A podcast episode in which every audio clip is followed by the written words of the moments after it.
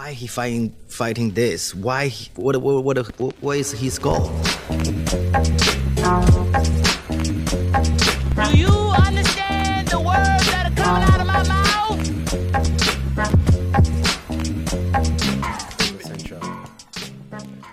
Welcome back to the Immigrant Section. I'm your host Abbas Wahab, and in the studio today we have Jehan Salim. How are you? Hey Abbas, how are you doing? Not too bad. Thanks for coming on. I appreciate it. Thank you. I appreciate this. This sounds very cool. A pretty nice studio, right? yeah, I didn't expect you to be here. Yeah. Oh wow! Right off the top, just like the hey, come just a little bit closer to the mic so we pick it up. Closer. Uh, I know I wanted to catch you in uh, Toronto. You know, when I got a chance, as soon as I found out that you're coming back, Jehan is uh, a member of the renowned UN. All right, so it's very difficult to get a hold of uh, members of the, the Very busy. UN. Yeah, with you and your UN passport, you think you're better than us, huh? You think you're better than the rest of on, us? I came here twice in the past three years. I came twice to Canada. Yeah, but you just got your UN passport though. Yes, for the new position. So I got the blue passport. Uh, just a little bit of background for um, the listeners. Uh, Jan's a friend of mine. Uh, uh, she, you left Toronto like three years ago to go on this UN expedition, huh? Yes, yes, it was. I remember at the time, I wa- I had um, I was deciding between two. I had a job offer in London, England. I have to say it England because we have London, that. Ontario. Yeah. Hey, listen, I have worldwide listeners. And you're from there. they so- assumed London, England, all right? But for Canadians, you have to say London, England. Absolutely. Because you're from London. So if I say London, you would think I'm going to your hometown. Yeah, yeah. You just want to Yeah. flex with that England. But anyway, so you had a an offer between London, England, and Iraq.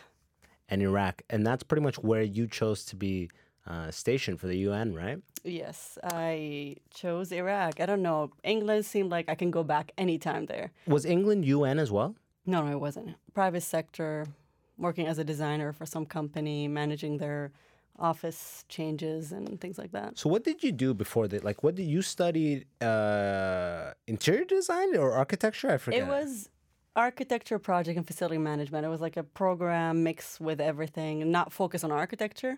I didn't graduate to be an architect. I hate when people call me an architect. I mean, in Iraq, I would call, oh, here's the architect. I'm like, no, I don't design anything. Yeah. I manage. It's embarrassing, right? I don't know if it's embarrassing. People like to be an architect, but I feel like nowadays you don't need architects around. There's different ways to design, and you can get anyone to design anything basically and build it. One time, I had an R and D at a research facility, and for eight months, my position was scientist. So. Scientist sounds cool, actually. But one Yeah. time, TD Bank, they called and they, you know, sometimes every now and then they're like, "Uh, before, sir, before we continue, I would like to confirm with a, a series of security questions. Is that okay with you, sir? And you're like, yeah, that's cool. And they updated my account. Do you still live at blah, blah, blah, blah, blah? I'm like, yes. Are I you still student? I'm like, no, I'm a scientist now. So they updated in my account that I'm a scientist, and I had a buddy working at that bank for years after. He would just be like, "Oh, hi there, Mister Scientist." I'm like, That's "Fuck you, bro." cool. I li- I Just give like me my dir- give me my direct deposit form and fuck off. Okay? So Mr. Scientist. I, I don't like to be called an architect. I don't. I don't know. if There's something against that. There's me. a lot of weight in that name. You know what I mean? I, do you think there's ever scenarios, you know, like when someone is having trouble breathing on a plane or something? They'll go, "Is it? Is there a doctor here?" You know, is there any scenario where someone is like, "Is is there an architect here?" You know, do you think? Have you ever? I mean, in Iraq, when I'm working, I'm going on these projects, and like, do we have an architect here? And they all they always point at me, and I'm like, uh, You're like, I think I, I think there's one in the Sure, bathroom. I sure. think I think I one. I think I just saw one go to the bathroom. and they like my opinion on design stuff. It's like, is this modern? Is this like, are these colors in now? I'm like, So they like your feedback. They like your input. They think I'm an architect. I can give them the feedback, but I never worked as an architect. I worked as a project manager. I worked as I think all a project coordinator or something like like managing projects. It's just like I, I can be on top of things. I can make sure things are running smoothly, but not design. Yeah, absolutely. Do you ever tell them that? Just like directly be like, I- "Hey, look, I'm not an architect. The architect was in the the title of the degree that I took. I get that you think I'm an architect, but I'm not. People are gonna I, die I if did you that keep once. calling I got pissed, and then people were like, "What's wrong with her?" It got annoying after. Actually, my uh, at UN in Iraq, my title was architect officer. That title Ooh, had wow. nothing to do with architect. That sounds legit. Did you have a stamp that you got to stamp shit in red, like no, sound, I don't even have. structurally sound? I think to be an architect, you have to be. Uh, you get a certificate. Like you have to. Yeah, you get one of those stamps. Like the you, you probably have it as an engineer, don't you? The P.Eng or something. No, P.Eng is like once you graduate as an engineer and you want to be a P.Eng, which um, uh, for the listeners it means professional engineer. It's an accreditation. I think it might be only is it North American or worldwide recognized? I'm not sure, but you pretty much be, get your engineering degree, work three or four years in in this in industry. no, and then you do this whole ethics exam. It's all about ethics. Ethics. And then if you pass, then they give you your P.Eng exam. You've accumulated all the hours and you fucking you know your ethics, you know that good is good and bad is bad, and then you get a get a little stamp. I think for the architects, they have something like this, but I, w- I wouldn't know. I'm not an architect. Yeah, right. That's what you need to. Yeah. yeah, you need to lead. Hi, my name is Jehan. I'm not an architect. Ex- I would. I love saying that all the time. My the title they gave me when I was hired there was an architect officer, but I had nothing to do with an architect. I was doing procurement, and then I. What kind of procurement do you do? Okay, so let's just start at the beginning. you know, I had yeah, a question. yeah. I had. Um, Yeah, start jumping. What in. is the training process for the UN? Like, if someone, eh, like, if someone, student right now, whatever, they graduated, they're not finding a job, they didn't really like what they studied. And, you know, they've always liked international policy, politics, blah, blah, blah. They care, they're empathetic, blah, blah, blah. And they want to get into the UN. What's that process like? Is there, do you guys have like a boot camp? Do, is it just exams? No, so I didn't know that before I got into it. Like I didn't know I was gonna get into it. I had no idea about I it. remember, I remember. Yeah, yeah, I. UN just popped up. just popped out of nowhere, and it happened to be in Iraq, which I loved. But I still don't know the process. I mean, some people actually, since they're like kids, they want to work for the UN. It's like their goal. They study in political science or international relation, and their dream is to get into the UN. how mild mannered are and well rounded. Like I feel like if your dream is to get into the UN, your parents did a fucking great job. you know what I mean? Like but like I never heard about it in. Canada. Did you hear like ever any of your friends never talk? never This is what I the thought about too. UN. What? The- all I know is the Simpsons episode. That's it. That's it. I've never heard of anyone, and you just kind of popped into it. I popped into it. This is how this is how it happened. Okay, this is the story. Uh, do tell. My parents reg- probably regret it by now Yeah. because they're always worried about me. I just wanted a break from whatever I was doing here in Canada. what was that? Just for reference. I was working basically kind of. And come a little. Oh, closer. you- There you go. There you go. I was uh, my my title was an occupancy planner. Basically, you um, there's these big companies with big offices, and they need someone to maintain their office uh, Space. space. Gotcha. You project how many people they're gonna have, and then you design an office based on that. And you help them with the real estate, things around this. I think it's a trend now where they get someone, they hire someone to even eh, get the office trends where it's like collaborative, interactive. We get all these Exactly. fancy stuff, the bean bags, you know. yeah, and the balls. You've seen it. the You were in San Francisco. Oh, yeah, yeah. yeah, yeah. I mean, San love to- Francisco, they have it best. They love to brag about the open concept office. Open concept. This is it. We have couches. Look at look at our employees. Look, Mark is over here. He's tired of sending emails, so he's sitting back on the couch checking Facebook, and that's cool here. That's the kind of vibe we have here at fucking TimCon or whatever the fuck Making it's called. Making eye contact. It's this open office. This is what you want because everyone's on their computer and their phones, so they want this open interaction. And in Toronto, became a trend too, but more in San Francisco, where they have the free be- startup culture. It follows big time startup. startup, yes, culture. this is how. Yeah. And in Toronto, is recent, more recent than Definitely. Yes. LA and Cali or whatever. But this is what I was doing. And it was very cool, actually. It was very interesting. I got to see most of North America, I mean, America, the States. I got to travel to cities I haven't been to. Like I was San Francisco. I So what would you do when you did travel? Would they be like, um, so you went with a team? I think, you know, they were nice to me. They they wanted to show me No, I want to know like other the um No, I was oh, actually by myself. I was the only planner for the Toronto office. So, in order to gain more experience, they would send me to different offices in the States. And it's like, look what they're doing there, try to bring it to Toronto. gotcha. But the culture is a bit different. You know, How San so? Francisco versus Toronto. Come on, people are more laid back. They have nice weather. Toronto, you get winter, people get depressed. You know, you can't make them happy no matter what you do. No matter what you give them, I feel like they're not happy. It's inevitable that weather, that horrific change in weather is inevitable. You know, I think that so. four months of guaranteed just shit. I think so. You It's know, just it's always in the back of people's minds. they can't really let go.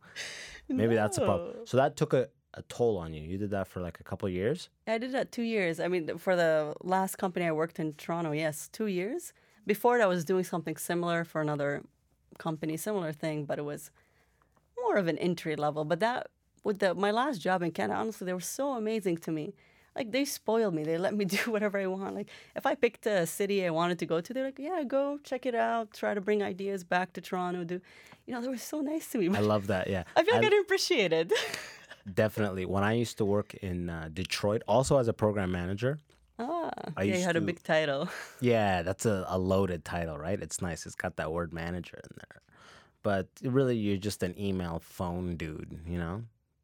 I had a Following lot up on of emails. That's all. That's mostly what it is. But what I used to, I used to be able to um, control my own travel. So I'd be like, "Hey, there's a problem with the plant, so I'm gonna go and work on site for about one or two weeks." So I'd go down to Nashville for like a while, right? Yeah, I remember you went to Nashville a lot. I to- was I was exploiting it. Hey, if anybody's listening, I think even at the time, uh, pretty much everybody knew that there was some going exploitation happening. Yeah, nobody is surprised. I had the whole game down. no, I didn't take advantage of that. I was You're just like person, shy. absolutely. No, not I that. I was shy. I was like, you know, I want to make it with this company. I want to stay. I wanted to stay with them actually. And when I wanted to do a change, they were actually trying to help me. I was like, I want to go to Europe. They're like, all right, we can work on that. So why'd you why'd you leave? I left because I was thinking of taking a year off to take a break from Canada And find Toronto. yourself. Not really. It wasn't. About, it was like take, it was like so stressful here, don't you think? Toronto life. I was living in downtown, not down, midtown. Sorry, midtown. That's To be specific. Yeah, but Yeah, Either I way, mean, it so it was was- getting too much. It was just like the hustle and bustle of it all. it felt people had no soul. People were getting boring. Like there's nothing to do. I mean, I was doing a lot of sport on weekdays, just going, signing up for for soccer, volleyball, and doing all this stuff. But it's like people don't want to have fun, and I was like down for it. I'm like, look, it's this is the age, mid twenties. Let's do it. Like let's go out, explore. And people are not down for it. I'm like, I think I need to leave this city, but I didn't know where. And I was sitting with my mom one day on my laptop, and I said, you know what? I want to do a research in South America or Latin America for sustainable housing. They do this in the rainforest where they bring a bunch of people and try to build sustainable houses where doesn't it's efficient and they don't waste a lot of energy. I'm like, that's cool. This is my Yeah, background. they they accumulate a team of of people that have like just so much white guilt. they need to go to the third world and help somehow. let me like let me build a well. Let me build a library. Let me just do something. you I'm want to so do something where privileged. people are like, be thankful for it. You make someone happy. You know, working in the private sector, you do it for rich people. And I don't know if that's rewarding. It's like all these people have this bunch of money they want to throw, and you can do something for them. I don't know how yeah, nice that everything is driven by commercial interest. Yeah. Yes. So I didn't know it then, but then it's just like my mom was like, "Why would you go down there when you can't even relate to the people? Why'd you go to Iraq?" I'm like, "Really? How how how would I do that?" Yeah. How Like, would I work in Iraq? She's like, "I know." My friend's daughter, my friend's son, they're all there helping out. And look at you guys, just here. I'm like, what? I'm like, all right, let me Google this. I thought of it. I'm like, okay. I Googled volunteering in Iraq. Okay. And the first thing that pops out, the first search is UN volunteers. Okay. I'm like, all right, but um, I I asked my mom, like my mom was sitting with me while this happening. I'm like, do you know any any agents? She's like, I don't know. They all go there and help. And she made me feel bad, like I'm not doing it. I'm like, okay, I found this.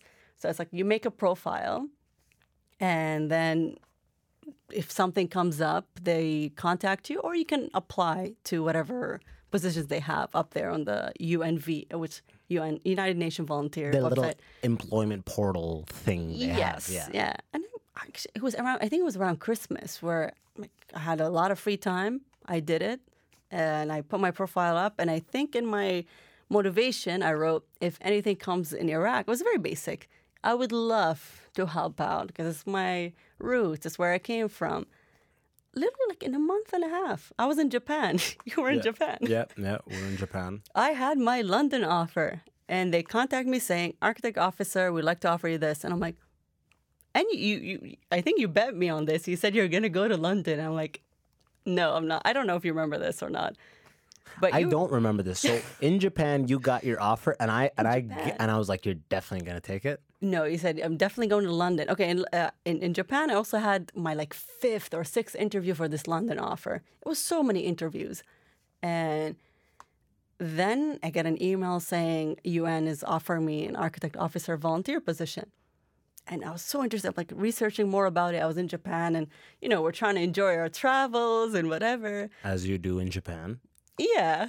And then I had an extra day. You guys all left. We were a big group. Everyone left. I had an extra two days in Japan. And I was like deciding for because they gave me the offer right away. It was like quick. It was like an emergency thing, and they wanted people right away. They wanted a lot of engineers and architects because Mosul was in the process of Mosul, being li- Iraq. Mosul, Iraq was in the process of being liberated from ISIS Okay. at that time, and it was an in, intense time. I think it was, but I didn't realize it. For me, it was just like being in Iraq, and I, you know, I just wanted to see Iraq. I was born there. I have some memories. It was all good memories. I don't have any bad memories. And I'm like, you know, I want to see it as an adult. I heard of this Kurdistan, north of Iraq, being very developed, very nice city. I was so curious about it. So I was like deciding, and I even told my mom, I'm like, I have these two offers. She's like, you know, do this little prayer, and it'll help you decide. Yeah, definitely. That that sounds. You know how right. Arabs yeah, are. Yeah, yeah, that sounds about right. And then you did the prayer. I did the. I went to like some temple. I don't know. I think it was in Tokyo. My last stop was Tokyo, And then and, a I little- walked around and went. Oh I'm like, let me do it. Like you light up a candle. You, I just did it because I think I was bored, not because And I then- believed in it. And then a little piece of paper fell from the sky that said, "Go to Iraq." No, it was like pointing You're for like, Iraq all the way. Thanks, mom. Thanks, mom. And you just start running to the airport. Run, kid. But this story, I would tell it differently to a religious person. I would be like, you know, I my mom told me to do this prayer, and actually it was like, Alhamdulillah, it was a beautiful thing. We, uh, I said the prayer, and mashallah, it And just, I had a vision, and it just, mashallah. You know, sometimes Allah, He works in just, just beautiful ways. You know. Exactly. This is how I would tell it to like a religious person, and they would love the story. Like, see, yes, this is how it works. But truly, even before doing it, I, I mean, London didn't make sense for me. Iraq, you don't get this chance. Working as an international, United Nation eh, volunteer, whatever employee at the time, I didn't think I would get that chance again. in my mind, it's like, how do I go to Iraq as an adult and get paid like normal first world standard income? There's pretty much one way, and it's like UN. Exactly. And I, think I was so lucky to get that because I could have, I mean, they could have just gave me a different country. They could have put me in Africa. Yeah. But at the time, it was, you know, What the I- fuck are you saying, huh? No, there's You nothing said wrong with that. country. That's a continent. Okay. You're Oh, sorry, pretty- country. No, I meant look- in general, Africa. Any okay, I could have said Somalia. They could have put me there, or Hmm. I thought but- people in the UN would have a grasp of geography, but here I am. sorry, my English are. went downwards ever since I went to Iraq. Yeah, yeah, I can tell. you can tell, right? I feel so bad. Like I, well, I mean, if you don't you if you don't use it, you lose it. That's what they say, right? No, I was using it, but in a very basic way in Iraq, and mostly I, I actually my Arabic got better when I was in Iraq. Now I'm at a restaurant, I want to ask for the bill, and you know in Iraq we always point like bill, but here it's rude. You have to say excuse me, like can I get the bill? And Unless it's from a distance. If it's from a distance, It you was- can just do that check signing But I feel like hand it's thing from a distance. here. Just but no, no, no. It's like, hey, I'm saving you the walk across. look, hey, look, look at my hand squiggle signature. Oh, You think like, they oh, appreciate And then yeah. Oh. Yeah, like no one's ever. If you snap at people, they're gonna get mad. You can't snap, and that's something my dad would do. That was the most embarrassing. really. Sna- oh, My dad would snap at I- I waiters, and I'd just wave fucking or- look down like Jesus. No snapping, I guess. Yeah, that's. But I don't know. I feel like. Oh, That's some old man like. No, I feel like I. I, you know, the other day I was trying to ask for the bill, and it's like I mumbled. I'm like, "What's wrong with me? I can't speak English anymore." like I didn't know because get, you're used to different places. Like I was in Spain before this, and I was trying to do my use my basic Spanish when I was there. Then before it, I'm in Kurdistan, not Iraq, so we're using the basic Kurdish terms to call for the bill. So I get confused when I go between countries, and I'm like, what what, what do I use? Like I was so confused the other day. I'm like Well- calling, I'm like, uh, what am I saying? This is just uh, bill. this is a byproduct of being Mrs. International. I'm you not had to you had to join the UN. You had to go to Iraq. You had to see your roots. You're jumping between all you're jumping between all these countries, switching languages and complaining like I can't keep track of No, I'm not complaining. I'm just like I, I seem like um I just like uh I'm just what do you call it? you. ESL English for well it was English second language for me. I'm so jealous of the work you do, trust me. Are you Like, like, would you go sense- back to Sudan? Oh, 100%. I actually just said it in uh, Omar uh, Omar Jamal, the last guy, I, um, uh, last dude on the podcast, a friend of mine. Um, or actually, no, no, no. Mo Ismail's uh, Egyptian guy. He His episode will be out by the time this episode comes out. But he's an Egyptian guy, and he recently went back. He's 30. He just went back to see it with fresh eyes. And the last time I was in Sudan was 10 years ago. You know what I mean? It 10 was- years, It, it was before I finished engineering. It was before I was in the workforce. It was before I started comedy. I had a totally different perspective. So I would love to go back to Sudan one of these summers coming up and uh, just take it all in from like my perspective and like mindset now. I, I, absolutely I actually want to. I, I think every person in Canada who, you know, have the roots somewhere else, I think they should. I mean, I went back many times.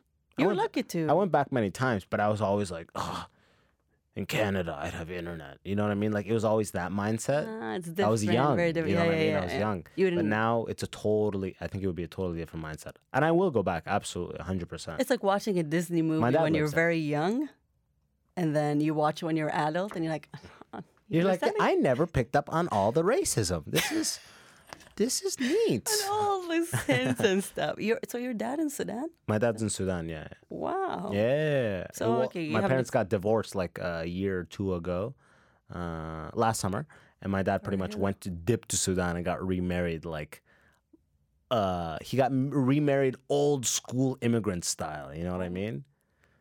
He pretty much married a a young chick. I don't even know her name. I don't even. But he's a I- Canadian passport, right? Exactly. and he's an old. My dad's like sixty-five. Pretty much for the listeners, what happens is, uh, and I heard this is even a. I told my buddy this, and he's like, "Oh, uh, my Indian uncle does the same thing." These old men from first world countries who like have established themselves, they retire. My dad got divorced. Now this is a theory, but pretty. It he got married to a young one. It almost seems like for a passport. it's pretty. No, no, no, not for her to get a passport because they're not here. oh, It's almost like uh, he's just marrying so someone does the laundry. It's just very care old of school him. services. yeah. Exactly. Yeah, yeah, makes sense. No, no, I, I see it. Yes, I don't it even is know her this way. name. You know, I haven't even, like Is I she saw. curious to meet the kids? Is she- n- I think she's old. I, I'm assuming she's a widower. I don't even know this stuff. Can you imagine this? He's married to her. you know. So I'm saying it's that level. But the point is, uh, he is in Sudan, and I'm like, I would absolutely go there and like chill there for a week. I would just have to make sure I go with my brother so we can at least I can hang out with someone that could speak English and all that stuff. yeah. How is your Arabic? My I can get by. I can get by anywhere, but like uh, I don't. I only speak when I'm spoken to, and I respond in English as often as I can. Pretty much, my Arabic sucks. But pretty much, when I said I was jealous, I was jealous on that basis that you got to go back to Iraq in this functional like workforce capacity, which pretty much for me in Sudan, my only option would be to go back uh, with the UN, right? Or go what I there, hope, go- what I hope in the next couple decades is if it takes a good turn, I Yeah, be a comedian. comedy. Yeah, Hell that's what I was Like, thinking, yeah. Not to be a comedian there, but to go there and do a Show. show. Yeah, yeah, Yeah, no, yeah. that's what I was thinking. You would go back for that. Oh yeah, exactly. But right now, I think they'd probably hang me or some shit. It's Sharia law still. No, no, Yeah. actually, you know what? Today, just today, I was reading in Sudan, they finally are tr- thinking of having a female football team, soccer, what we say in Canada. Can you believe this? The first time ever. They're thinking of having a football team for the females. And now they're trying to get women into sports more. yeah, that's good. Nice. I they're catching up to like they're catching up to 1954 North America. You know what I mean? And that is one. But that's a good. Sp- That's a good step. a- yeah, For now, and they're step. saying because after the coup, now they're trying to be more liberal. I don't know. I would like to see that because I'm hearing such bad stuff about Sudan and how like girls and guys can't even sit in a cafe together. Did you know this? Well, there's like first world areas where it's like all the people that are there are like Sudanese people who like travel abroad. And And it's like a, very expensive to like hang out in this venue or bar or not bar. There's no There's bar, no bars, right? No Cafe, alcohol. right? So in there, those like first world Sudanese people are hanging out, boy and girl. But in normal places, absolutely, man. It's It's like old school. I it's like you have to wear like like in Saudi. My buddy was telling me like in Saudi when a guy and a girl want to hang out, they'll put on like a fake ring.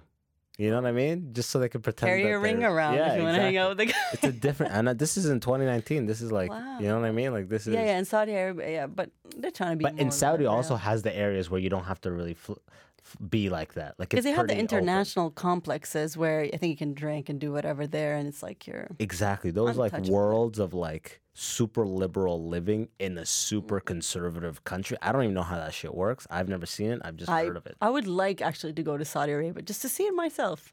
Uh, I haven't you been? You You can't. I, as a woman, I don't think you can go there by Without a yourself man, right, without a man, It's cousin, crazy. brother, or husband. as long as they have, you know, penis and uh, you know, they're a man. it's crazy. Like It's fine. it's, it's like, don't you want tourists there to see it? I know. And all these kind of like all this uh super like gated entry it's all it's gonna lighten up in the future there's no way it's gonna They're tighten gonna up have it has to it has to go in the direction of lightening up you know because It has be to. weird. Oh, come on, North Korea, you mean? Like they're gonna let people in? north korea yeah i think by the time you know if we make it into like eh, our retirement age like 50s 60s 70s whatever it is i, I don't think north korea is gonna be communist at all no north korea is probably gonna be like gonna go democracy in like 15 20 years max Really? Yeah, Really? come on. It's just ridiculous how they're living compared to everybody else. It's almost kind of like, hey, but seriously though, modern times. You know what I mean? Like everybody there is living ha- like the like in book Saudi Arabia, they had to blend in now. They had to make some changes to f- seem normal. Exactly. And North So- Korea is not trying. They're not like you can't stop. You can't. The rest of the world can't keep developing, and you can't be on like a pause. You know, you can be on a pause for a while, but eventually that shit gets forced out. Like you can't. As soon as that uh, Kim Jong Un, as soon as he dies, or as soon as he's sick, or as soon as like the younger people become like the bulk of the population, like in like working industry, I feel like there's gonna be the time for that coup, that switch. I feel like most countries will have that. Like I'm noticing it in Iraq, our people our age, they're more liberal. They're all, you know, more open-minded. You would think it's the other way around. I mean, people have different perspective on the Arabs and Middle East, but I feel like this generation, I think because of the internet, they're reading more, they're seeing more, they're seeing what's out there. They're connected to cultures that are not their own. Yes, they're they're more exposed Yeah. than the earlier generation. Like, okay, if I meet someone in their forties, fifties, that's a different story. They're still backwards. Yeah. But people our age, like mid twenties, late twenties, they're they're ready to make a change. Like, I mean, the guys too. They're more open minded. They're more flexible. Like, it's not like how I grew up here in Canada. I was like thinking, all of them are just, you know, pure controlling men but they're just no they just want to make a change they want to be more relaxed doing whatever they want and you know be more westernized in a way So what is Iraq like right now? In my mind, and and I'm you know a pretty ignorant person for the most part. Hey, I are better this way I expect like a bunch of buildings to just be like, is Iraq? I think of Iraq as just being like a just flattened, broken buildings everywhere, just that's Mosul. shattered. that's Mosul. Is that where most of the combat happened? yes. This is where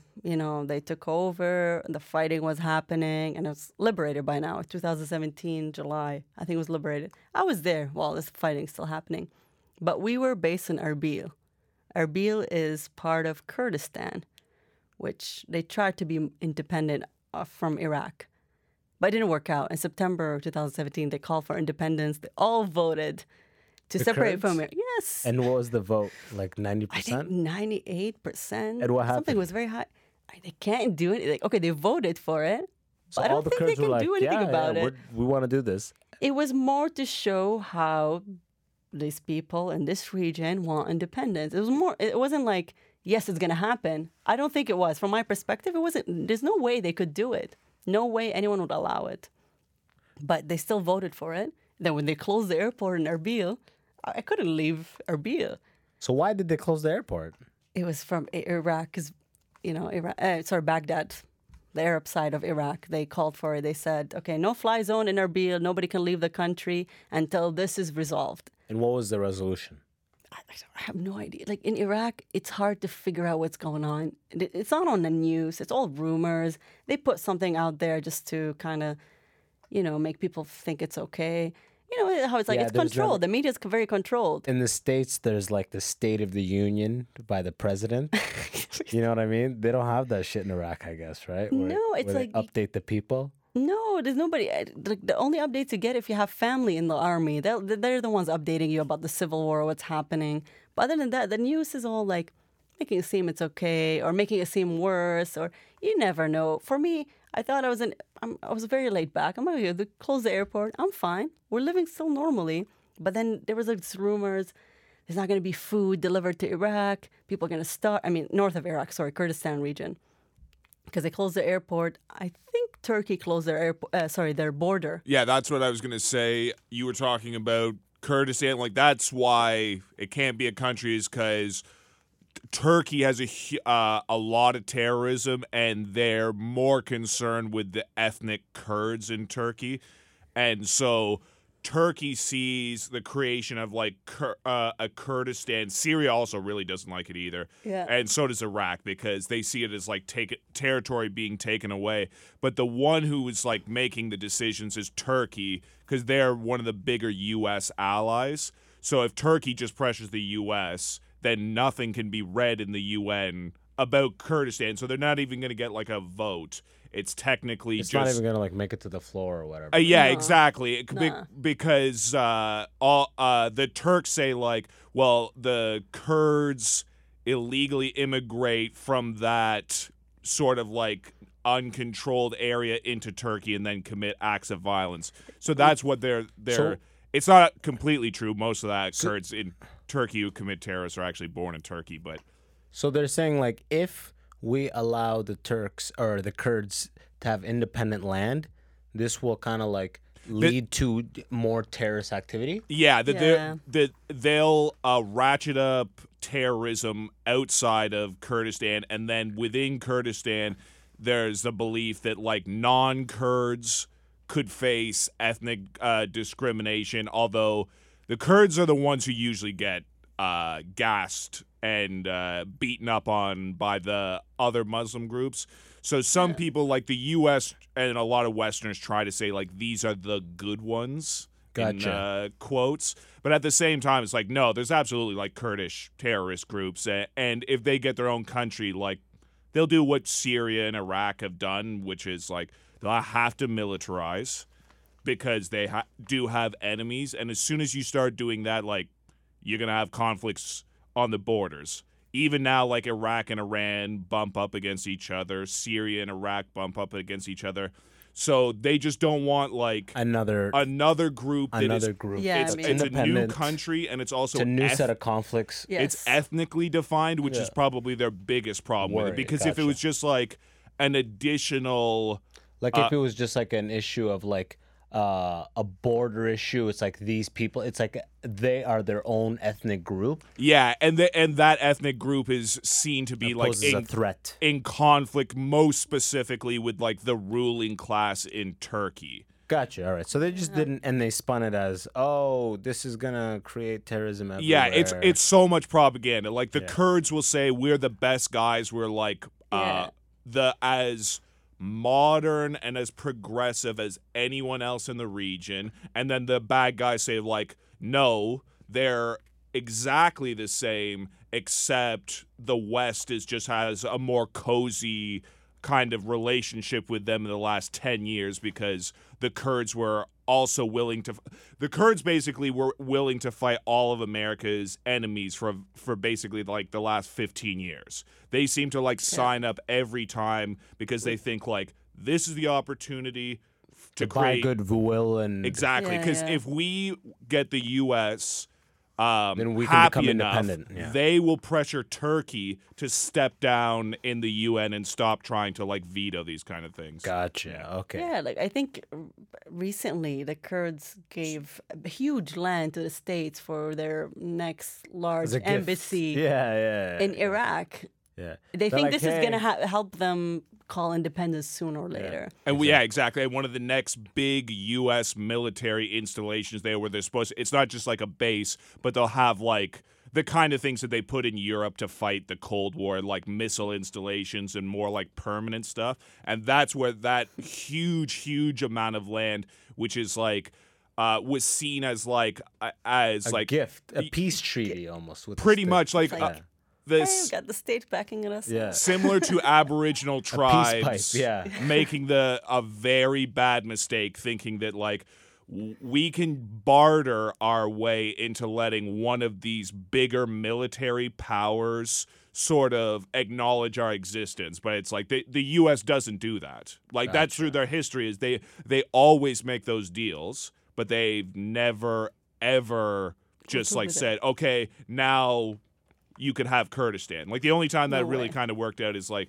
Jewish people and uh, England. They basically made a deal that successfully allowed the English to acknowledge Israel as like a real place and it deserves its own country and its government. The Kurds are under the impression someone is going to give them that benefit of the Gotcha. doubt. Gotcha. Okay. All right. Yeah. It's. I'm Uh, impressed with his knowledge yeah, about yeah. the This guy, I didn't go. know people yeah, in Canada knows. know. Oh, I, I'm a the fucking- libertarian, so I oh, Eh, you are. all I care about is like wars and stuff like that and ending the war. So I'm uh, big into like U.S. foreign policy uh, history, and then Oh, it also shows. just like Middle East in general is fascinating. So It is. It is. It's ongoing. It's crazy. Like the two years and a half I was there, they called for a referendum. I was there when they had a huge earthquake. that was an interesting experience. Like I was, you know, I didn't think they have earthquakes in Iraq. What happened? Where were you? Like I what? was, oh my God, it's like a funny story. I was in my apartment sitting on my laptop working in my living room. And Just I- being an independent woman, right? Yeah, you know, doing my thing, trying to get my work done. and I. N D E P N D N T. Sorry, continue. Yeah, we're just sitting in the living room, and it's like I feel like something is shaking. But I thought I was getting dizzy sitting down, which doesn't make sense. So I get up and I touch the wall beh behind me, and it's shaking. I don't know who taught me this, but I felt like this is what you do: you check the wall. If it's shaking, then it means an earthquake. So I felt it. I'm going to check on my flatmate, and she comes like, ah, she's Italian. She's like, you know, in Italy we have a lot of earthquakes. It's nothing, it's normal. But then we start shaking more. We saw the chandelier in the living room shaking. God damn. got- Chandelier. Continue though. Continue. Life in Iraq. Yeah, right. You're just gonna pass by the chandelier, but sorry, no, but it's really is how Yeah. it's like. Okay, whoa, whoa, this is serious. I was laughing like, I okay, it's gonna go by in a few seconds. She freaked out, like she, I don't know, she was holding something in her hand. She threw it on the table. She's like running around. She's, we, gotta, we gotta get it out. I wasn't wearing much. like you know, I'm chilling in my own house. So then I'm like, hold on, let me get a coat or something. She's like, no, no, we, we need to get out. And I'm laughing, like, relax. Let me just get out. She's like, no, no, we're running, we're running around. And I'm just, I don't know, I get giggly in, in like, serious situations. emergency scenarios. I think so. So we're like running, we just leave our apartment, we run down the stairs. I think the earthquake was done by now. It's 30 seconds. By the time we figured it out, it was done. We're running down the stairs. Everyone, the, uh, we're on the ninth floor. Everyone in the building is running down. And I realize I'm very fast. I'm like, oh shit, these people would be dead if we were like in a zombie mode or survival mode. I was like running so, and then I slowed down. I'm like, okay, I'm looking around me, and there's a mom with like three kids, and they're all crying. So I'm like, okay, let me help you out. I carried one of the kids, and I'm going down, and the kid is crying, and like trying to jump off me. I'm like, I'm trying You're to like, help okay, you. take him back, take him back, take him Then I'm like, here you go. But they'd have to like, what's going on? Like they didn't know what's happening. I think most local people thought it's another war, like some bombing is happening. Oh, That's the first thing that I can think of. It's like, I don't think people are familiar with earthquakes. So That's that's hilarious because like if the building started to shake right now, yeah, where we are right now in this building in Toronto, nobody in this building would think, is it an airstrike? No, Is it? it's- it? So, eh, are we under fire? Are we under siege? No, everybody would think it's at some sort of natural natural. Yeah, thing or some sort of foundation issue. Nobody would think it'd be fucking anything related to war. Yeah, When we came down, actually, that's I was first world privilege right there. freedom. This is Canada. This is why I love to live here. You would never, isn't free. you would never think of these things. It's like, oh, something, a car hit the building. Sometimes it shakes if that happens, like car accidents or something. That kind of perspective is valuable, though. I mean, a lot of people have not experienced anything, and I'm not talking about from the uh, earthquake. Like, you know, I've never experienced an earthquake, but a lot of people have. I mean, But you know, it's a natural we had occurrence. it. I was here when we had one, But and I'm I felt, you know, I'm saying to be in a setting where uh, any sort of tremor or earthquake, your automatic feeling is that you're under attack. That's fucked up. That's the sad experience part because yeah. they were all crying. This women, most of these women were alone without their husbands, like with the kids. And I realized I was the first one running down the stairs, and they all followed me. And I realized I was in the basement of the building. There was no exit there, and I was like, That's hilarious. I you took even laugh mo- everybody to their certain death. I didn't even laugh more. But then I was like, no, basement is the safest because it's Yeah, underground. yeah, yeah, I don't know anything. But then I went upstairs, and then everyone was crying outside, and I felt bad. I'm like, why are they crying? It's an earthquake. Miss But- PTSD. I think a lot of them were traumatized, thinking, Yeah. and uh, because I- don't know, I no, we were liberated. Mosul was liberated by then, so I don't know if they're still thinking they're under attack. And I felt bad. I Absolutely, wanted to explain it, like, calm down. But all I saw, women and children. I'm like, where the fuck are the husbands? Where are the men of the house? Probably at work. Was it a weekday No, during office night. hours? It was 10 p.m. Oh yeah. They're all probably having all their boys' night, drinking somewhere, or tea and uh, what do you call it, like playing backgammon or call yeah, cards somewhere. Yeah, that's how it is. And I felt bad. I'm just like sitting, everyone's sitting outside trying to figure out, okay, what do we do next? And they said when an earthquake happens, I, I think it happens every, I don't know, some half an hour. There's another, like Kind of there's a period where it Yeah. there's like a frequency. yeah, something like that. Yeah. Yeah, there's something like that. And I'm like, I don't know. I stayed down for a bit, then we went up, and I'm just like, I think I'm very laid back, which is very bad. And my friends are all like checking on me, saying, "Are you okay?" And whatever. Like, it's fine. I felt an earthquake in Canada before, and I, I was born in a war in Iraq. I was born in the Gulf War, and I was in Iraq when the U.S. was bombing. So hearing bombs, it's normal to me. And when It's not, but that's I don't think it is though. You, th- it can't. it's not, I don't think it's The normal. the use of that word is like you gotta be But it- careful. with, I- I, don't think it is normal. I don't, it- it shouldn't be you're sh- normal, but as an Iraqi, I thought people would be used to this. But And there was such a big gap from the last. po- Let's say the last time there was an earth, earthquake or tremor or an attack was a couple of years. So that's the first one in a couple of probably, years. yeah, yeah. And it just surfaces all of that emotion and all of that trauma, like you were saying. It's PTSD coming back. Like you think, oh my, like you I can't be so. rational. You know, I you think think, of so. every person you lost in the conflict throughout those years, right? no, it, it must be tough because I had. You're had saying everybody is crying outside. That's like a fucking weird, like It end of the world. weird, and I wished I could do something and I could talk to, it, like, make them calm down and say it's nothing. But they're all worried. They're calling their families elsewhere to see if everyone's okay. Apparently, it was a pa- pretty bad earthquake, not in Erbil, but outside of it. Iran had it the worst, actually. The villages in Iran, I don't know how many people. I think 300 people died because, according to some resources, the construction there is very cheap. That it all fell apart and it fell on people. Okay, take it easy there, you architectural officer. No, not me. It was, this is what the Kurdish The side other- of people, like our side of Iraq, would say about it because Iraq was not destroyed. They didn't have any, I mean, some buildings shook, but nothing fell or got destroyed. But Iran had it worse. It was pretty bad. Like 600 people died. This is the one in 600 people. 2017, right? Yeah, yeah, it was. Yeah, I think the biggest natural or the biggest uh, mass casualty incidents in the history of Iran are all earthquakes. The- It's the worst things that ever happened there. And yeah, that construction rumor thing is like pretty widespread. It's like that construction companies in Iran are very corrupt. But it, because it's the Kurdish side, that's what they say. They, nobody's paying attention to the Kurdish side of Iran. This is why it's like cheap material, cheaply made.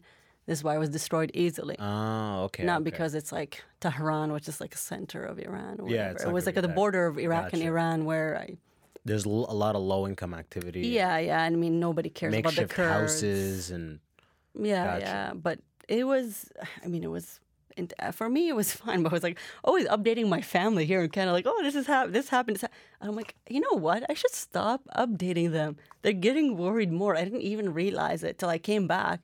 They're like, what the fuck were you up in Iraq? You were through a referendum, uh, closed the airport. There was an earthquake, and you're going to Mosul every week where, you know, there's random bombing still happening and there's kidnapping and whatever. I'm like, I'm safe. I'm with the UN. It's good. you're like, don't worry, guys. I'm an independent black woman. Okay? Basically, let but me do I me. not. I thought they're Iraqi and they would understand, like, okay, we've been through a lot. We're, we're strong people. This is normal for us. But, you know, my family left. It took, it was very hard for them to leave Iraq and to get to Canada. to So you left in the Gulf War, right? No, no, I was born in the Gulf War. Okay. My dad, I, he was in the army. My mom delivered me. Yeah. yeah. So I was born in the Gulf War. We left late '90s, and f- from Jordan we came to Canada. I think when we were in the process of moving to Canada, the 9/11 happened. Ooh, bad My parents were worried that like, okay, we're not gonna make it to Canada. Yeah. They're so worried. They're like, okay, this is it. We're not making it, and they're like panicking. But no, we made it to Canada. But I think for someone, you know, old and adult with kids, to get out from Iraq when it was under sanctions, there's no fly zone in Iraq. Eh, The only way you can get out of Iraq is you drive to Jordan or Syria. I think at the time. And then fly out of there. you fly out of there. You apply for immigration. We, we we're not. Refugee status. No, we we did immigration, not refugee. It's Because different. refugee is faster in that. Because if you can prove that you are fleeing for, uh, you know, safety of your life and your family, I think it's a much faster process, especially it is. I think so. during that time, right? I think so, but I think my the way my parents did it, they were doing it from early '90s. They were applying for immigration. Gotcha. It took them years to get it. So your dad had like a okay, so Actually, they wouldn't have been able to know, call for family- refugee status as well because unless you're like an ethnic minority or anything, you're not a refugee just if there's a war in your country. So you would have had to have if you been if you claim that you had like uh You're an being per- reasonable uh threat on your life, yeah, that the government would have had to like put in writing. Yeah, yeah. uh, like some kind of law that has to do with like an ethnicity, race, sexual orientation, and things like that. But that's like the big sad thing that people don't realize is like just because someone else attacks your country or if you have a civil war, none of those people are actually technically Refugees, refugees. that's- Certainly, you can't apply for refugee status in most like Western countries. And certainly you will be denied, I guess. Oh right? yeah, yeah. So like what you're saying, it's actually faster for like economic migrants unless there's To there's go as skilled labor out. Exactly. And people with kids. Like that's Yeah. the number one thing they look for because they tend to believe like uh Yeah, you're not less gon- of a risk if you have a family to provide for. Exactly. yeah. People who have kids are more motivated to like benefit their kids than they are to engage in any kind of like political ideology and stuff like that. So, Exactly. yeah, Yeah. refugees actually gets really rough shake from like most western countries as far as like their ability to get Yeah, in. but it's, it's like we're taking this traumatized person that like very possibly blames all of the issues on North American activities. and Oh, we're yeah, but- this bringing is the hard part. them This is- in. So obviously they do well. But were you an States, immigrant or big issue. refugee? That's how funny that you say that because in uh, in the London, Ontario, not England, there's a Sudanese population, pretty sizable Sudanese community. You mentioned this before on your yeah, podcast. all yeah. cab. They're all cab drivers. But out of all of the Sudanese community, my family and one other family were the only people to come into Canada on professional status. Ah. Everyone else came in on refugee status because you're they changed the rules. They, they changed the rules in the mid '90s or something to make it way harder. Because it was like even before, way harder Yeah, and even now it's way harder with Syria and everything. But you know how I know that we were one of two families that came in on professional status? My dad would remind me every fucking two weeks. We are one of two, two families Hit on professional. Arab parents would do this. Arab parents would do this. Two. I'm like Jesus. Okay, Yeah, all yeah. Just pass the salt. You know what I mean? Like yeah, yeah, yeah. what That's the a good fuck? reminder. No, because it's hard. It's it's such a hard process. It's not easy. And I, I see it in Iraq all when I'm there. People are begging me, it's like, how do I get to Canada? I'm like, I think where the Kurds are living right now in Erbil, I'm like, you guys are fine. You're fine. There's jobs. I mean, food is available, buildings are being built, houses. I mean, everything is available. I'm like, why do you want to run away from it? It's fine. A lot of people are like, how do I get to Canada? I'm like, you're good. I, it's a long process. I don't know how you can. I don't even know the process now. People ask me thinking because I'm Iraqi. Canadian, It's a long process. Yeah. It's not easy. It's gonna take years. and people are just like more uh they're more sold on like the dream of leaving the and coming here rather than the exactly the grass is always greener on the yeah. other side yeah Said yeah there you go. You're an immigrant. My it's okay. English is so bad. is the immigrant the immigrant section half of the immigrant section is just us fucking up sayings and idioms you know? You know grass is less brown on, on said the green is on greener on side, the other side. side. Yes. What goes up eventually you know it has to fall is another way to say it No, but they should realize it's like, no, you stay in your country and But it- try to make it better yeah instead of running away from it. But that's easy for you to say. Easy. Over there, just be like, guys, it's pretty No, decent over true, here. You guys come got on. houses. It's okay. Trust me. Sorry, yeah, it is. I'm it gonna is go easy. back, do a podcast real quick, and then I'm gonna touch base with you guys. I'm gonna be back here. Don't worry. I'm not No. Steve. I'm not gonna forget about you. I will be back. All right. Just clean it up, guys. Just let's clean up the rubble a little No, bit. you're you right know? about this. I didn't appreciate being a Canadian until actually I went back to Iraq and noticing how my colleagues are struggling to try to go on a vacation somewhere. Like Because Iraqis. Syrians, or whatever Arabs we have in Iraq, or other national, even like Africans we have that working because for of their passport. because of the passport. Yeah, my, uh, Asians too there that working in Iraq as internationals, and they're always trying to think because this is how it worked at UN because they consider Iraq as a hardship country. Being in Erbil every two months, we get to leave the country. Got any country that's uh, designated hardship, you have like a budgeted amount of time where you get to leave. Yes. What else? Colombia. What other countries are like considered hardship, or like I guess I, maybe Venezuela? I think now Sudan. Oh, without a doubt. I mean, South Sudan. No, when it was wasn't. Sudan off of that list? It wasn't. Believe it or not. Two months ago, it was a family duty station. You can bring your family there and raise it as an international. It was normal until Actually, the coup just happened. real quick, real quick. Can you just give me the different classes of how bases? So you said there's a family base. family duty station. Well, right now, okay, for I'll take an example. Since I'm going to go to Jordan, this is considered a family duty station because it's a normal country, Low risk. Low risk. Uh, they have all the resources available, private schools, Et cetera, et whatever. You can bring your family there, live a normal life. yes. Yes, everything is available. And there's also I don't know what else you would look for for family duty. sta- Yeah, it's something I don't know much about it, but this is how I look at it. If you, for me, so I, I won't have as much vacation days uh, being in Jordan. In Iraq, I had more. I was like exploring the world. I got to explore. So why'd you leave the hardship base? It was a career movement. What else is there? Family, hardship. Is there anything else? It was. It's like it's rated from A to E or something. E is being the worst, I think, uh, the hardest.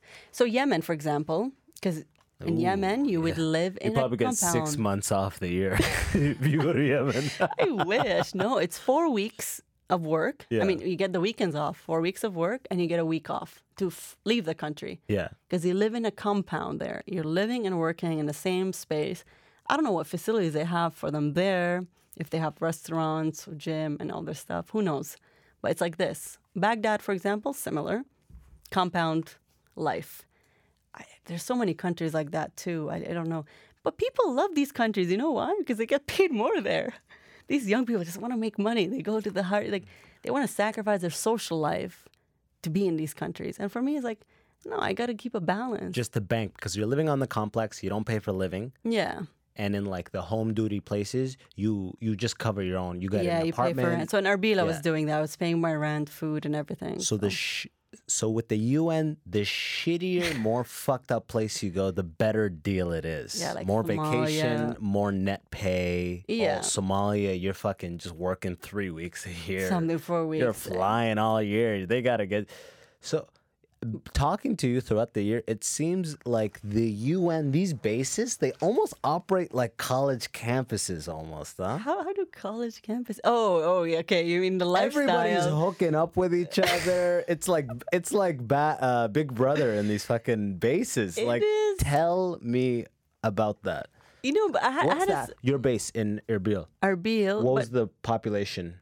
Like international population. No, no, no, not of do you mean? Erbil. Of your base. How many people are at that base? No, it's not like a compounded base. It's you can live anywhere.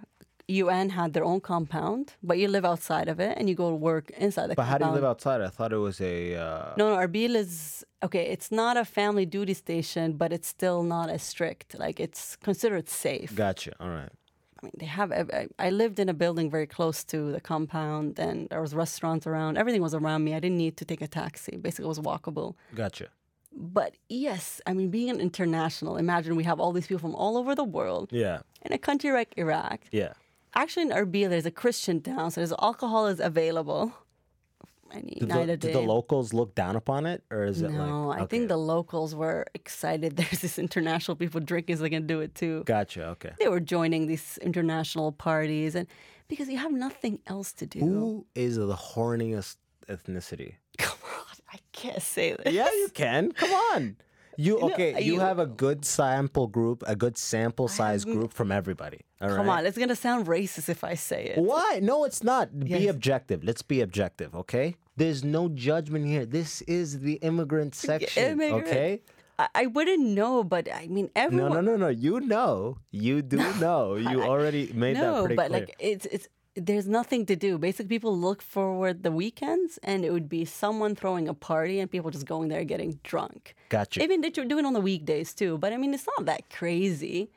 But because when you have nothing else to do, that's there you're still dodging i still want to know i want to know who is that who puts out the most of all the ethnic groups you got to give me these details I feel like Come it's gonna sound racist if I say it. why why no i'm saying based on your observations Observation, that do for not sure. It's a- represent a generalized view of like that ethnic group No, I mean it's not generalized. How I, would you in answer these Iraq, questions? In Iraq, I, I, be, I, I feel like they're gonna listen okay to this eh, in okay the let me let me rephrase this Yeah. out of all the ethnic groups that are there, there's like Arabs, there's uh, Americans, Canadians. Yeah, there's a There's lot. white people, there's Europeans, Europeans. Asians, and every you can find all of them working there. How are the Sudanese people? You know, let's start with Sudan. I'm Sudanese. Let's hear about them. All right. I'm not gonna. Yeah. Are they? Tell me about the Sudanese people. Are they spitting game? Are You know, actually, like- they're the nicest. They're they're the ones always throwing lunch. I mean, dinner in Ramadan. They're doing the dinners and inviting people. I think most of them don't drink. yeah. they come oh, straight out of Sudan. Yeah, yeah, very Yeah, yeah. So they're not drinking. Definitely not drinking. But they try to It's the have a game. You know, they try. You know. Okay, so uh, it's the Lebanese, isn't it? All right, just say it. Say it. It's the Lebanese, isn't it? Leb- I don't know. If, yeah, Lebanese too, but a lot of Africans. The- oh, okay, the Africans. So who goes generalize. hard? So Sudan is out. You said Sudan's. You, No, they're Sudan, they're nice. very They nice. make They're a nice Ramadan feast. Dinner. They're very friendly, and you know they. So who, when you say Africans, who else? Nigerians are there? We had some people like Uganda, Zimbabwe, whatever. Yeah, Nigeria. Are they always Some- I, I didn't game? know. Sometimes they- I didn't know countries. like I now I know Africa and it- where each country is located because of the amount of Africans I met there. Do they? What else? Eh, are there like Ethiopians. Ethiopians are like super horny at the no, UN no, I don't. bases? I don't think so. Oh, Come on, okay, I wouldn't You're just know. saying what African Basically, whoever are there. gets drunk, whoever gets drunk is going to be, you know, looking out for it. It's you're, you know, you're there without your family, without your kids. You have nothing to do. So once you drink, this is what you're going to go for. Yeah, but I want to know who is going for it more. That's why I want to understand what this like. You should go there. I, I wouldn't know. How would I get on a UN base? What do you mean I should go there? I don't know. I can't get on a base. Can Maybe, you bring maybe. if you go out on these um Maybe I can bring you once and you can do a tour or a documentary or something. Because I'm going to be in Jordan. I'll be working in this, with the Syrian refugees. On yeah. Jordan, Syrian. If you spoke Arabic, I would be like, do a comedy show in Arabic for them. Make them laugh. That would be nice therapy. yeah, right, guys.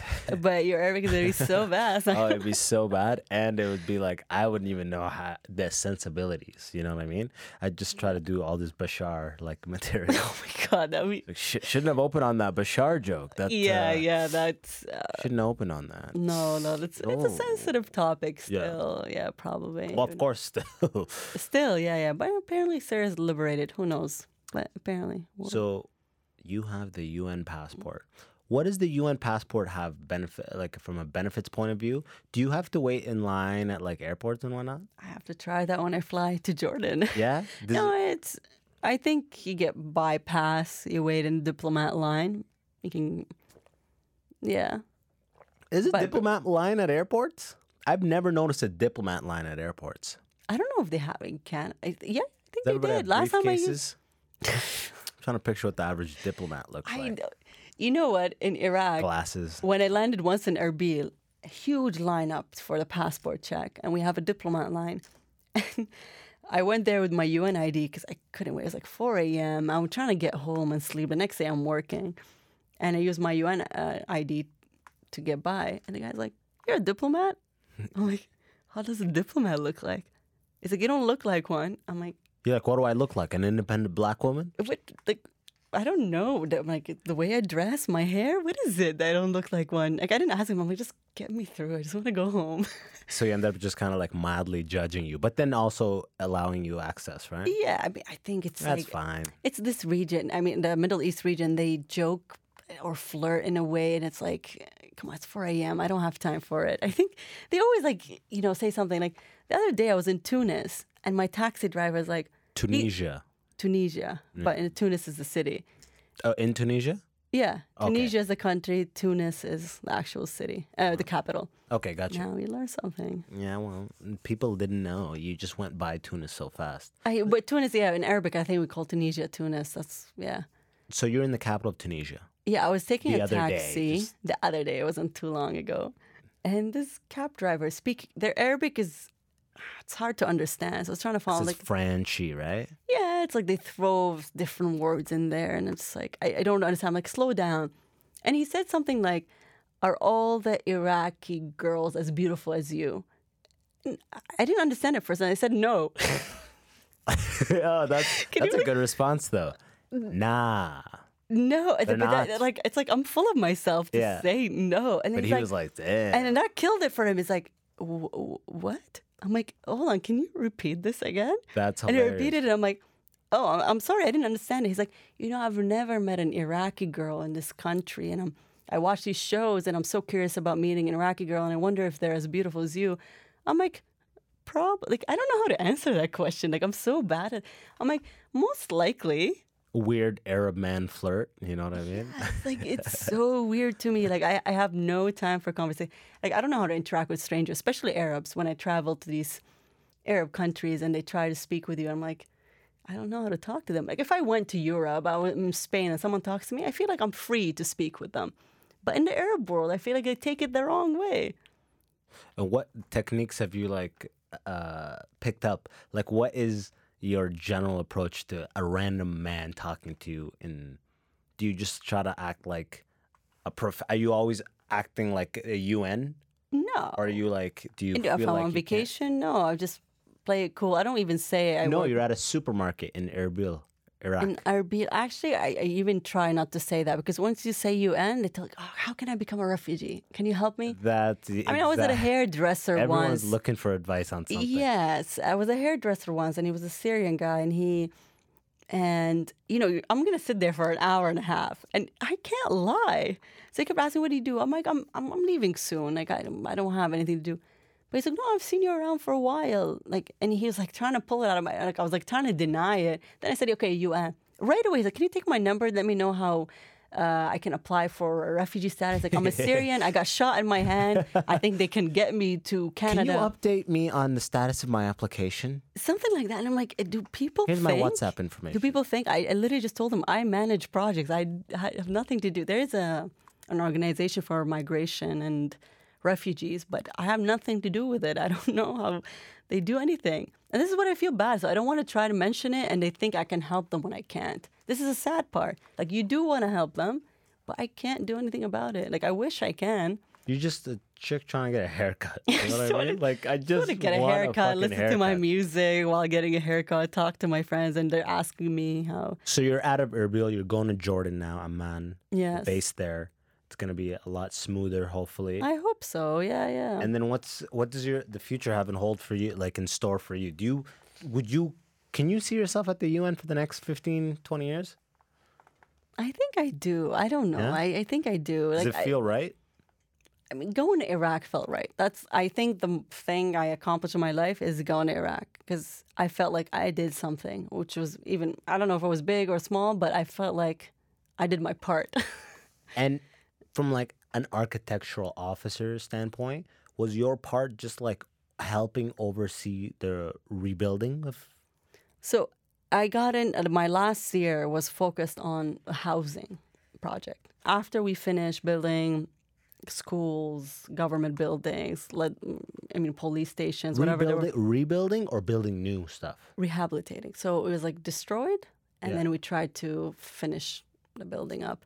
Some of it was right. completely destroyed, but actually, Patch up the holes. yes, yes, fill up, yeah, the gun hole. Put the Bolton board back up. I got you. Okay.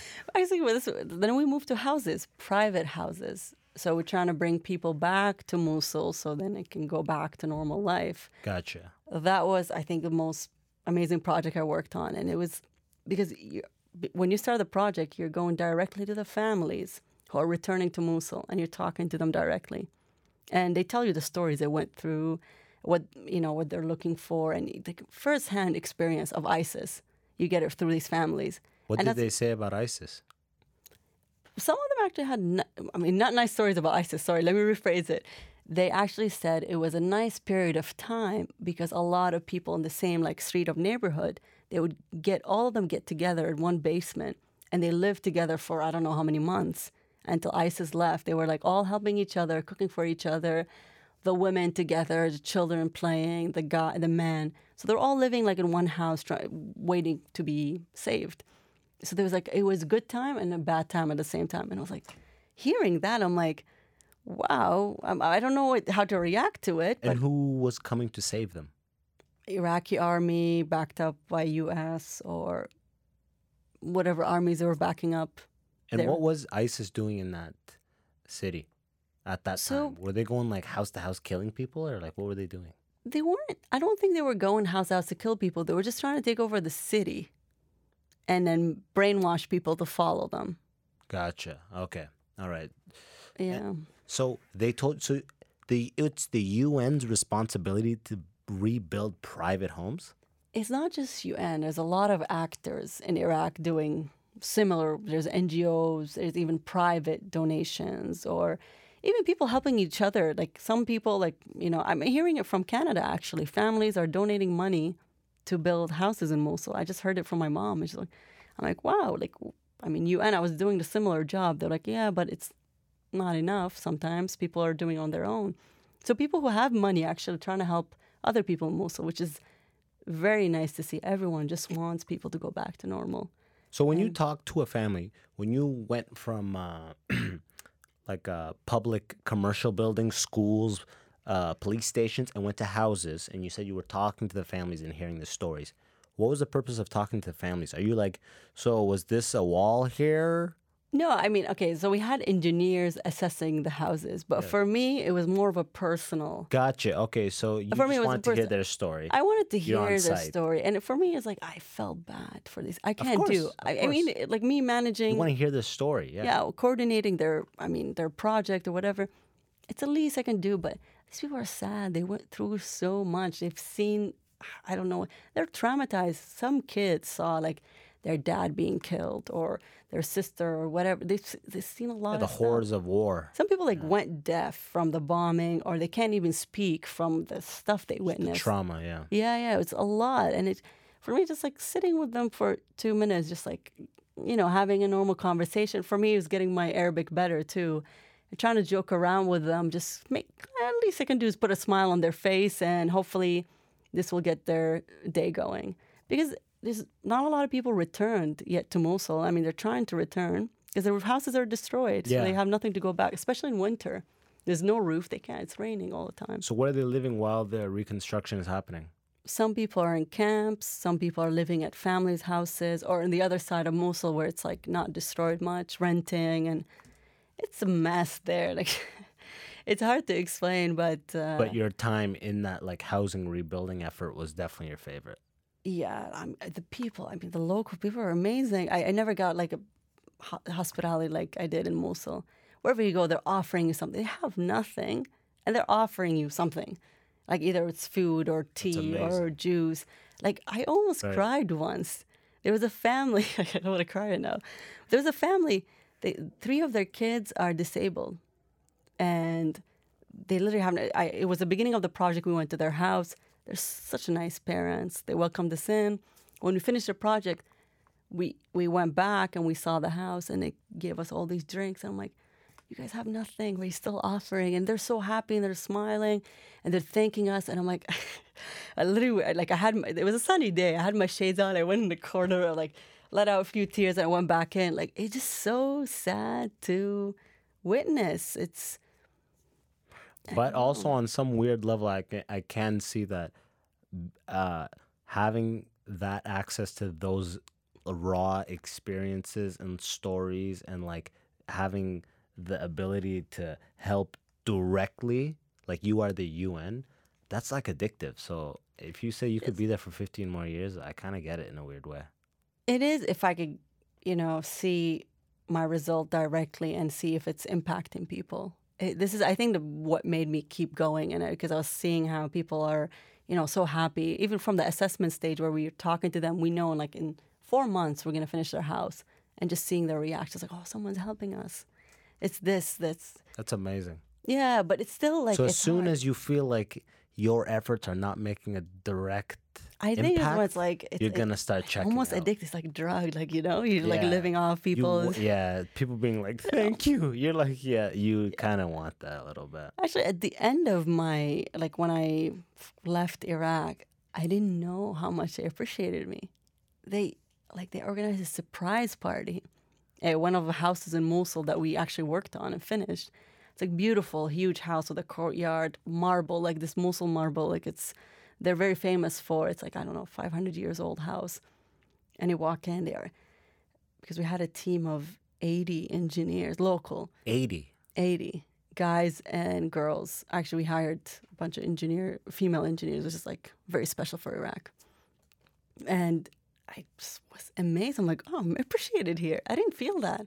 Two years and a half in Iraq, I didn't feel it until my last day. And they actually organized it. They had all this stuff, music. Do you like that kind of stuff? Was it a surprise? It was a surprise, but I kind of figured it out Yeah. before because Yeah, exactly. Just the way that people were like handling you on that day. no, no, it They're like, wasn't don't be over the there. Don't be over there. Just, uh, just hang out on that side. Uh, just keep your back turned. Just, uh, just- no, it wasn't like it was days before it. I, some girls were upset. They couldn't do what they wanted to do for me. They were messaging me. They're like, Jehan, we want to do this for you, but we can't. And I'm like, what are you guys talking about? Why can't you? Yeah. yeah, what do you guys like? We want to You know the it. the big bit. They can't. killed it, but it was yeah. still nice. And it was just like, wow, the way they organized it. It was like, there's Mosul pe- Maslawi, that's what they call them. They're so nice and they're appreciative of whatever you do for them. And it's hard. I feel like in Canada, people don't appreciate the little things. Well, I mean, it's easy to say that again because you are exposed to just everything, you know, a spectrum mm, of like No, despair and like w- the the like the aftermath of war and the aftermath of like But I think- true tragedy. So once you see that, it's hu- it's humbling. It opens your eyes. So it's very I easy to be like, a lot of people don't this and that. But yeah, I know, I know. in like, shoes. You know? come on, I was, I felt like I was spoiled. I was living in a bubble in Canada. I think you feel the same if you go. That's the power of travel, though. That's Yeah. the key to travel. I think traveling is a key. That's why I said, like, we- going going back to it. Like, I think every immigrant child here should go back to where they came from, just to appreciate what they have here. It's Is very nice, and and uh, we uh, we're pretty we're at the seventy minute Okay. mark, so we're gonna wrap up. But I Yeah. just want to say, i remember the uh, second time I went back to Sudan. I I was fifteen. I went back for the summer, and at this point, I was beginning to uh, really be like aware of like you know like racial differences and socioeconomic differences in Canada. So when I went to Sudan, I remember having this amazing feeling because I looked. It's very nice, and especially as an immigrant, you'll get this.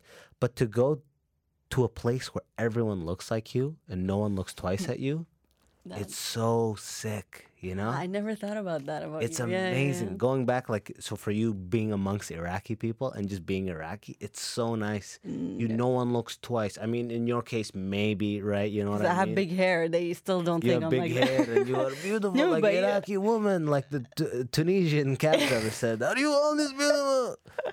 But yeah, I remember. I no, went, but I you, it's like, different for I guess. Yeah, for me, color. yeah, yeah. for, yeah, I mean, yeah, maybe it is a black thing, but either way, I was in Sudan. I was just like, no You're one looked blending twice. in. Yeah. It was the most freeing fucking thing in the world. Like I could sleep on this corner, and Nobody would say. there's n- this is like the country I was born in. This is like what can happen. What am I gonna like? You know what I mean? Like it's like. I don't own, you know, that's not like, yo, I can do anything. I'm going to sleep on this corner. But I'm saying, like, you can't get deported. You can't, nothing, right? I mean, I'm a Canadian citizen. I can't hear either. But still, you know, there's always that, like, oh, I don't want to, I want to represent, I want to be a good representative of, you know, black guys my age or whatever, right? You kind of no, feel they- like, I- you feel like you're an ambassador for what you are at all times here. And then when you're amongst your, like, uh, people who look just like you, fucking liberating as hell. No, yours is different. For me, it's. uh, I'll say one last thing. Coming back to Canada, actually, right now before coming here, I was playing volleyball. I was wearing my short shorts, going to the gas station, filling up my gas with a. I felt like this is freedom. Yeah. Uh Nobody's looking at me. I'm in my short shorts filling up gas, and I'm not yeah, getting imagine someone looks at you just like, is that woman driving? yeah, like this is this be in Iraq, and okay, in Iraq, people fill up your gas. That's another story. I waited the other day, first time filling gas. I'm like waiting at the gas. I'm like, oh no, here I have to fill Yeah, up my own gas. Yeah, it's self serve. I forgot. But hey, thanks. I appreciate having you on. Is there anything? Uh, actually, I'm gonna uh plug your Instagram stuff. Do you post any UN stuff, or you just keep the, all that stuff separated? No, on my Instagram, Yeah, on your gram. I post a lot of Mosul stuff. Yeah, Okay, awesome. What's your Instagram handle? it's private though. Oh, is it? Okay, all right. So You y'all gotta are never gonna know, and I, then I'm gonna keep I'm gonna keep all that stuff off the description though. That's good. So Yeah. yeah, you know her name, but if you her tr- Instagram, you, you could can request to follow everything. me. If I trust you, then I'll let you follow. No, I don't have private stuff. It's just like I post a lot of Mosul destroyed buildings, and I don't know if you. I guess you don't creep my profile. No, I'm not a creeper. You know, I'm living my own life. Okay, Yeah, you you're can't be getting big. You're getting big. I'm doing what I can. But hey, uh, this will be out. Okay, all right. Uh, once again, hey, thanks so much. I appreciate everyone who's listening nice to the talk. immigrant section and uh, tell your friends about it. And hey, uh, do me a favor if you listen to the immigrant section on. Uh, Apple Podcasts, leave a review. You know, doesn't have to just leave an honest review. doesn't have to be five stars or whatever. Just leave an honest review. No, five stars. God damn it. Okay, that was Patrick's words, not mine. Leave it five stars. Okay, thanks so much, Jan. For Thank come back you. out the It's next nice time you're talk, back really. in like Canada. therapy. I want to hear how the Jordan, Jordan. base is and whether the Sudanese are going hard or the Lebanese are going hard. Hopefully, by then you'll be comfortable sharing. Okay. after this, after we go off, can you tell me the details though? Yeah, yeah. Okay, awesome. All right. Thanks so much for listening. See you guys soon.